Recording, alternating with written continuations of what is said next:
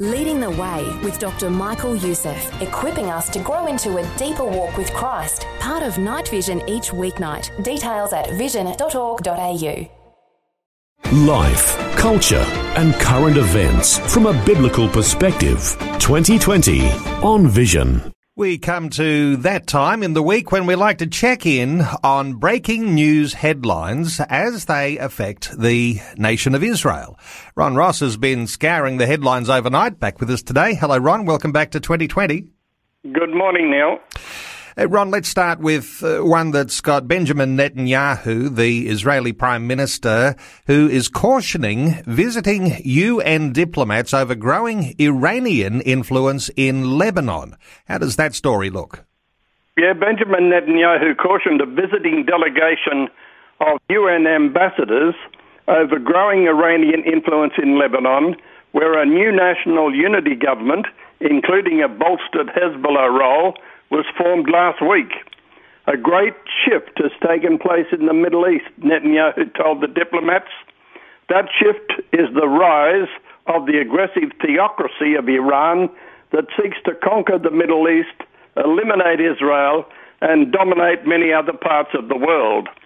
Iran has proxies, he said. One of them is Hezbollah. Hezbollah just joined the government of Lebanon. That's a misnomer they actually control the government of Lebanon, it means that Iran controls the government of Lebanon. It's important to send this very powerful message just as we stop the terror tunnels coming into Israel, we will stop all the aggression from Lebanon or from Syria or from Iran itself. He went on to say, We are committed to preventing this aggression, and in so doing, we're not only protecting Israel, but also protecting our neighbours. And Ron, we're aware that in this modern day, it's not just military posturing that causes a huge influence and manipulation. Now, Facebook has revealed vast Iranian manipulation in a campaign that targets Israel. Yeah, the biggest social network said it removed 783 pages, groups, and accounts for engaging in coordinated, inauthentic behaviour tied to Iran. The pages were part of a campaign to promote Iranian interests in various countries by creating false identities of residents of those nations, according to a statement by Nathaniel Gleicher, head of the cybersecurity policy at Facebook. The announcement was the latest by Facebook as it seeks to stamp out efforts by state actors and others to manipulate the social network using fraudulent accounts. The operators typically represented themselves as locals, often using fake accounts, and posted news stories on current events, including commentary that repurposed Iranian state media's reporting on topics like the Israel Palestinian relations and the conflicts in Syria and Yemen. Although the people behind this activity attempted to conceal their identities, the Facebook manual review linked those accounts to Iran. The operation dating back to as early as 2010 had 262 pages, 356 accounts, and three groups on Facebook, as well as 162 accounts on Instagram, and were followed by over 2 million users. And Ron, of course, it's arguable. It's all sorts of controversy over a nation's right to protect its citizens and its borders. Uh, there's an interesting headline from Israel overnight. Israel's beginning construction of a smart fence along the Gaza border. And they've, of course, had some good success with walls in recent times. How does this headline look? Yeah, Israel's defense ministry announced that it has begun the construction of an upgraded security barrier along the Gaza Strip. We began working on the final component of the barrier project along the Gaza border, said Brigadier General Eran Ofer, head of the Army's Fence Building Administration. The barrier is unique and especially suited to the threats from the Gaza Strip and will provide a maximum response to prevent entry into Israeli territory. The new barrier will be 65 metres long, stretching along the route of the border from the new sea barrier near Zikim Beach in the north to Kerem Shalom crossing in the south. Made from galvanized steel, it will weigh about 20,000 tons and will reach a height of about six meters. The smart fence is the above ground part of Israel's underground barrier, which has a system of advanced sensor and monitoring devices to detect tunnels.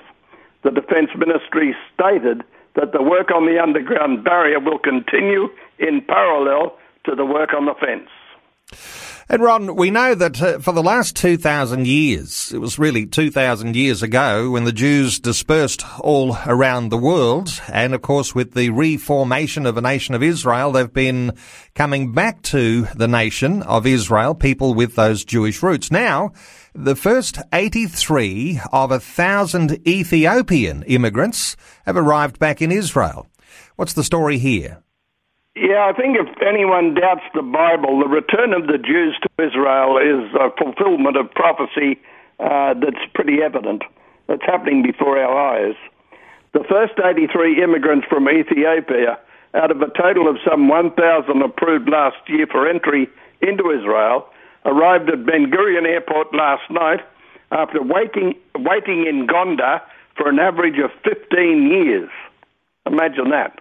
In October, the government approved for immigration a thousand members of the Falash Mura community in Ethiopia who have children currently living in Israel. Although the government gave approval for a thousand based on the criteria of having children in Israel, senior sources in the Jewish agency who wished to remain anonymous because of the sensitivity of the topic said that it's clear if there are, in fact, that many members of the community who fill, fill these criteria, the criteria may have to be extended.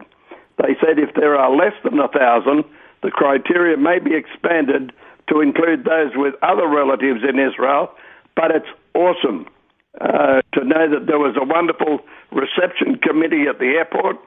There was great joy, and there's more to come.